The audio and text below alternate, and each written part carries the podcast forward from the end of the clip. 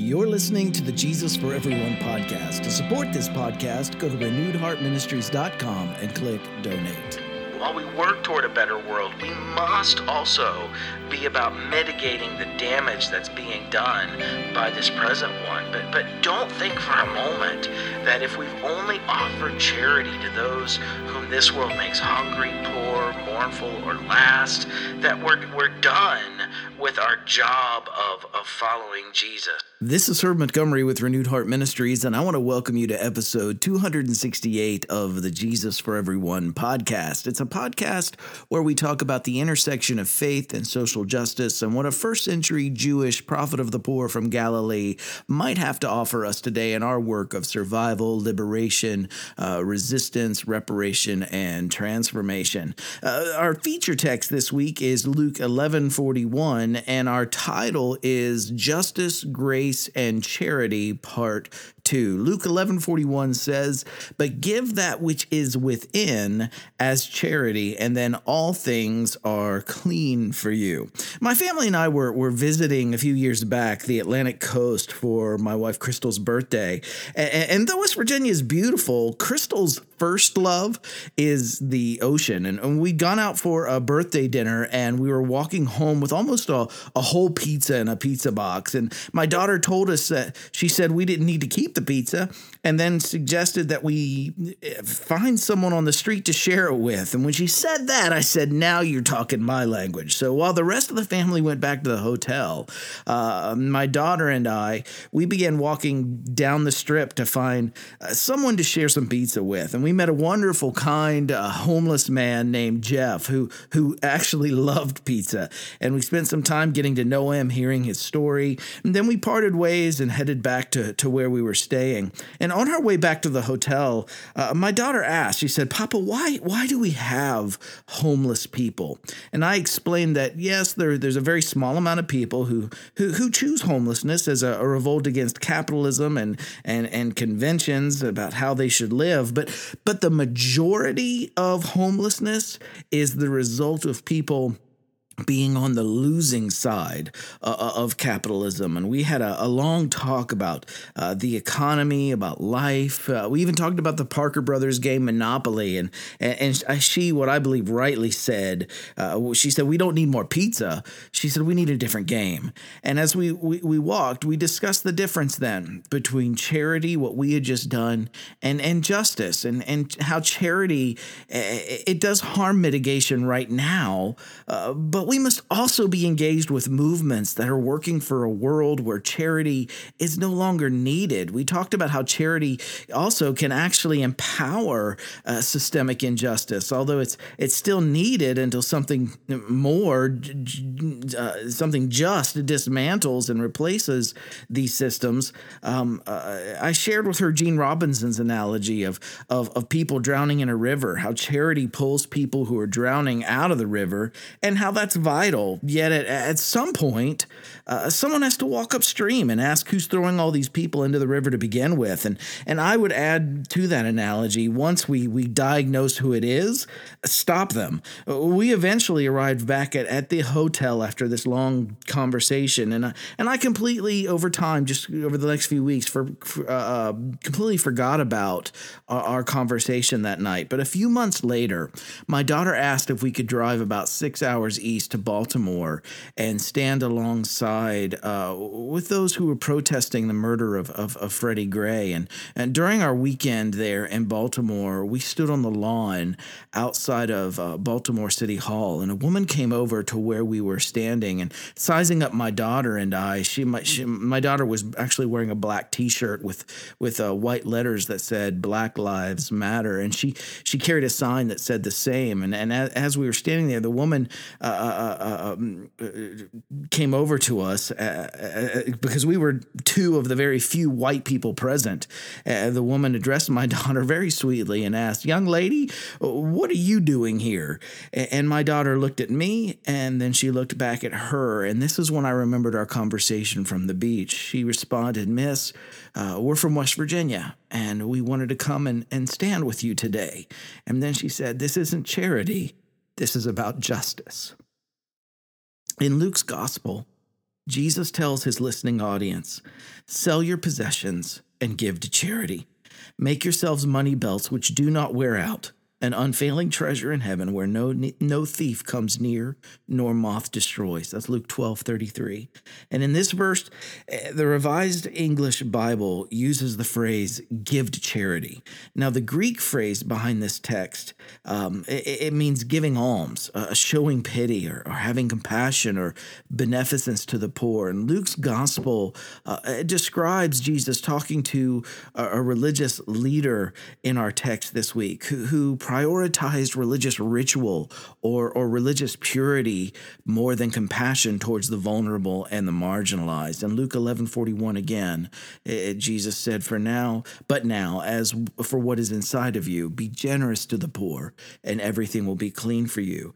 Charity, it was a, a core component of Jesus' teachings. And in the language of the gospel authors, the Greek root, root uh, of charity was the word to, that we today translate into mercy. Uh, Jesus' vision for a new world was one where the merciful are not only prioritized, but they're also the recipients of the merciful world that they had shaped by their own mercy. In Matthew 5 7, it says, Blessed are the merciful, for they will be shown mercy. And in, in Matthew's gospel, and in a context where charity, uh, again, charity can be a, a double edged sword. In this context, charity was being used to further privilege and and to benefit the givers of charity and and possibly marginalize recipients of charity even further. Jesus gave this instruction in Matthew 6 2. It says, When you give to the needy, do not announce it with trumpets as the, the hypocrites do in the synagogues or on the streets to be honored by others. Truly I tell you, they have received the reward in full. But when you give to the needy, do not let your left hand know what your right hand is doing, so that your giving may be in secret. Then your your Father who sees what is done in secret will reward you. So, the kind of mercy or charity that Jesus taught was one where the recipients of, of the charity they weren't further marginalized or, or, sacrificed, and it was to to steer clear. Uh, uh this kind of charity was to avoid uh, uh, uh, victim blaming, and it was it was uh, it wasn't uh, to condemn the poor for being poor. In a world where poverty was not the result of chance, but but rather a system that created few wealthy winners at the expense of the masses, Jesus said, "If you had known what these words mean, I desire mercy." And remember that word is that's the root word for charity. I desire mercy, not sacrifice. You would not have condemned the innocent innocent. And, and all this leads me to my critique of charity this week. Certainly, there will always be a need for charity that lends a hand to those who are victims of calamity. Um, we're seeing some of that transpire right now in, in California with, with all of the wildfires.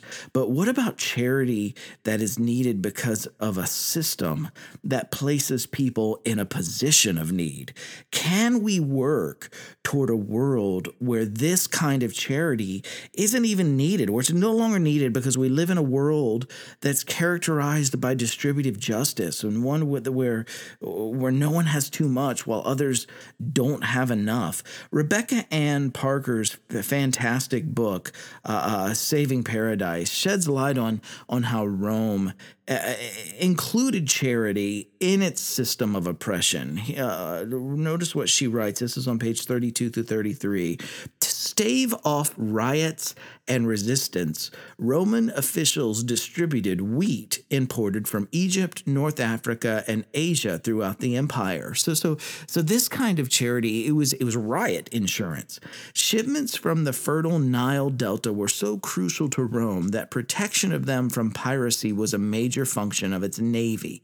The Mediterranean was commonly referred to as the Roman lake. In the miracle of the bread and fish, large crowds flocked to Jesus, hungry in spirit and body, and they departed filled. His acts of feeding offered compassion for the needy, encouraged generosity for the good of all, and even among those with little, and affirmed life abundant uh, for everyone, regardless of status or need. This value system undermined the paternalism of Rome, which was built on an elite and powerful few having so much that they might scatter their largesse, distributing 20% of their grain as a dole to the vast masses. The poor and powerless were expected to be grateful to the empire for acts of charity that maintained its domination. Jesus, on the other hand, belonged to the peasant class and working poor, and his relentless judgments against the rich and the powerful revealed how injustice betrayed God's desire for all to have abundant life. He challenged this paternalistic system by offering food blessed by heaven, not by Rome. And again, if someone needs help, by all means, we should help them. But with our other hand, we should be working on a world where economic domination systems, those systems have been dismantled. We can work towards a world characterized by an equity that minimizes the need for so much charity. As Marcus Borg used to st- used to say, um, and as my daughter I think rightly understood, the prophets didn't call for charity; they called for justice. And in, in Borg's presentation, social justice in the Book of Amos, I'll give you a link to it. He he says Moses and Aaron uh, or Moses and Amos, sorry, are not asking the kings to up their charitable giving. They're asking for their contemporary domination system to give way to a more just and less violent world. And yes, we're called to be good Samaritans, and I believe that to those who've experienced catastrophe, that's our calling. Yet, even here, uh, we must do double work. Martin Luther King wrote in his final book, this is his book, Where Do We Go From Here? Chaos, or Community page 187 to 188, we're called to play the Good Samaritan on life's roadside. But that will only be an initial act. One day, the whole Jericho Road must be transformed so that men and women will not be beaten and robbed as they make their journey through life. True compassion is more than flinging a coin to a beggar, it understands that an edifice uh, uh that produces beggars needs restructuring. And this month at Renewed Heart Ministries, our annual reading course book for November is Dorothee Sölle's book, Theology for Skeptics. And in this book, she states unequivocally, she says, comfort or charity and justice are not split apart in the Bible, such that the church should ease difficult fate for individual persons with the new uh, psychotherapeutic methods and leave justice to the leading industrial nations. God does not uh, come with cheap consolation like a comforting lollipop from heaven. God does not console in such a way that we get something shoved in our mouths to quiet us down. And here Sölle is, she is directly speaking to the kind of charity that merely pacifies the exploited, as the Roman Empire once did. And in this context, we have to also take to heart Gustavo Gutierrez's wise words in his, his book, The Power of the Poor in History, page uh, 44 and 45. He says, But the poor person does not exist as an inescapable fact of destiny. His or her existence is not a political neutral, and it is not ethically innocent. The poor are a byproduct of the system in which we live and for which we are responsible. They are marginalized by our social and cultural world. They are the oppressed, the exploited, the proletariat, robbed of the fruit of their labor and despoiled of their humanity. Hence, the poverty of the poor is not a call to generous relief action, but a demand that we go and build a different social order. So, as we said last week, we need a justice uh, that is distributive. We need a grace that that manifests itself in a, a, liberation for the oppressed, a favor that liberates. And we need a charity that doesn't perpetuate economic systems of exploitation and marginalization, making uh, many poor while making many rich beyond their wildest possible use of funds. Now, I don't want to be misunderstood this week. If someone needs help, by all means that are available, help them while we work toward a better world, we must also be about mitigating the damage that's being done by this present one. But but don't think for a moment that if we've only offered charity to those whom this world makes hungry, poor, mournful, or last, that we're we're done with our job of of following Jesus. You can see Luke 6, 20 through 23 and, and Matthew 20, uh, verse 16. Jesus envisioned a world where where these uh, it was a great reversal of these faiths. Jesus helped those who were suffering right in front of him, absolutely. But he also rode his donkey into the temple, the symbolic heart of, of the temple state to which he belonged, and he disruptively overturned uh, tables to, to, to, to protest the temple's economic exploitation of the poor. In Christianity's today, we excel at charity we're not so good at, at, at, justice. And again, if someone is drowning, pull them out of the river. But let's also walk upstream and do something about those who are, are throwing people in to begin with. Let's not blame those who are drowning for someone else throwing them in. And let's let's work toward a world of, of distributive justice. And, and as we do, let's also engage Jesus' other teachings on mutual aid and resource sharing, taking responsibility for each other's survival and for their, their thriving. People matter. And again, I believe another world is possible. Luke 11 41, but give that which is within as charity, and then all things are clean for you. Heart group application this week. Uh, this week, number one, I want you to share together uh, some more of the differences that you see between justice and charity. And then number two, list some of the things your group participates in that could be categorized as either charity or justice. Actually, categorize, come up with some things and then put them either in the category of justice or, or charity. And then number three, determine whether your group is focusing more on charity? Are you engaging the activities uh, of justice uh, the activities that lead to more systemic change? Uh, do you need to be stronger in one area? Or maybe you need to be stronger in both areas. And and name number 4 name some of the things that you'd like to affirm and and what you're already doing. And then list some things that you'd like to do more of. And then this holiday season uh, pick one from this list and together do it. And wherever you are this week, thanks for checking in with us. Keep living in love, compassion, action, charity, and justice. I love each one of you dearly. I'll see you next week.